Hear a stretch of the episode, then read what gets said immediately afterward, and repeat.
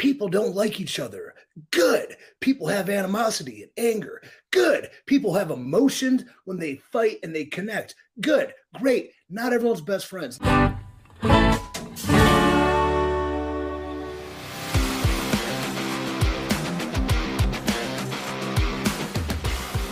What's going on, everybody? Dr. Chris Featherstone here for yet another episode of The Wrestling Outlaws, ladies and gentlemen, with two former world champions on the screen with me. Ooh. Former WCW World Heavyweight Champion Vince Russo, former TNA World Heavyweight Champion East C three.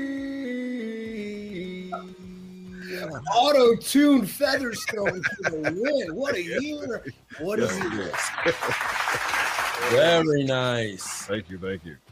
All right, let's uh shoot from the hip, ladies and gentlemen. Yep. Thank you very much. Uh, Becky Lynch and Charlotte Flair uh, would apparently take their storyline feud personally, according to Becky Lynch's ex boyfriend. And this is what he had to say about their feud. He was uh, actually on the uh, Wrestling with Freddie podcast, and well, he was he was on there, and he's uh he's he's with Freddie Prinze Jr. in the Ready, Wrestling with Freddie podcast, and he said, "I won't mention too much here, but they would take it really personal. Like when her and Charlotte were feuding, I would listen to her be like." I can't believe Charlotte's actually getting mad at me. I was like, you guys do know this is a storyline, right? You guys don't have to actually be upset with each other for this to work. It does definitely seem like there was some hostility during their uh, their feud together. I'm not sure how serious it became, but uh, there was a moment before where Charlotte, you know, was supposed to be they were supposed to do that switcheroonie with the draft. You know, they were a different. They, they got drafted, and Charlotte just kind of tossed the belt, and Becky got upset about that. So, yeah, there was some heat that uh, that was involved. Um, so, as far as the WrestleMania main event, he also said, I think it's like comedy or show business. Uh, or maybe even if you work at a warehouse or you work with Target, a Target, or you work at Best Buy, you get competitive. You want the promotion, or you want the raise, or you want some position. So that's just the part for them as far as just uh, whether his perspective on wrestling changed why he dated Becky Lynch. He said Charlotte had a difficult time that Becky was starting to become the face of the female wrestling thing. I guess it wasn't surprising. It didn't change my perspective, but it was interesting to see how much they generally, when you struggling on the roster, it affects their personal life. EC3. So, oh, my boy. question to you is: Did you ever get a chance to work with uh, either one of them and your thoughts on it getting a little bit dicey between the two of them. A little heated, a little testy.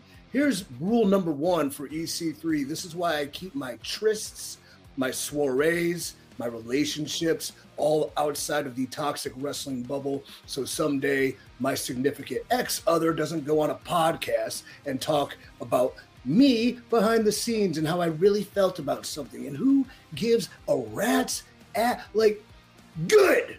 People don't like each other. Good. People have animosity and anger. Good. People have emotions when they fight and they connect. Good. Great. Not everyone's best friends. Not everyone should be friends. Not everyone should be liked. You should be hated and loathed by your opponents. You should be hungry. You should be mad somebody's catching fire and usurping you. You should be mad, though, at yourself because that means you're failing yourself because you have dropped the ball and somebody else has picked it up and ran with it. So, you know what that does? It makes you better. You try harder, you work harder, or you have a hissy fit. I don't know how it went, but I love the fact people may not actually like each other in what is, you know, facilitated combat.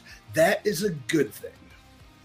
Vince, the hissy fit culture of he took my spot or she took my spot.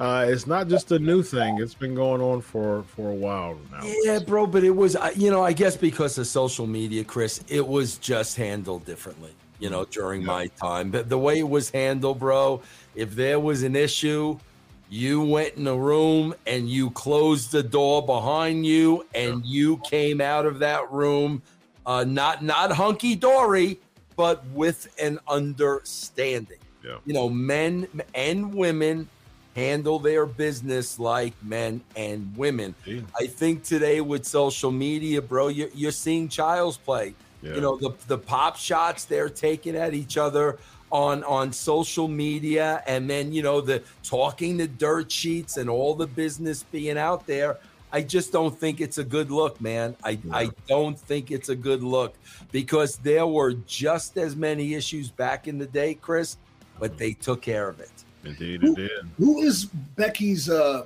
ex? Yeah, who is? I don't know either. Who is that, Chris? How did he get uh, brought up his show and I haven't yet? Fred. Uh, yeah, he's on Freddie Prinze Jr.'s. Yeah, his name is, uh, is in the industry. Is he in the business? Jeff Dye is his name, and uh, let's see what's uh, Jeff Dye is all about. The well, significance of Jeff Dye. He's a comedian, host, and actor. Yeah. So he's got some carte blanche in the entertainment. So he does have some carte blanche. Yes, indeed. Yeah, yeah man. But like, yeah. So there you go. Yeah, you go into a room, you settle it. But yeah. I mean, what would attract people more to see a culmination of two people going at it? Would it mm. be, man? I don't. I think they really don't like each other this is kind of interesting. Or would it be, oh, they're pretending to hate each other, saying scripted lines, and then later that night they're going to take a group shot in the locker room, saying how proud of each other they are for working so yeah, hard together. It. And we did, we worked so hard to create this. Like, no, man, yeah. Kayfabe lives, bro.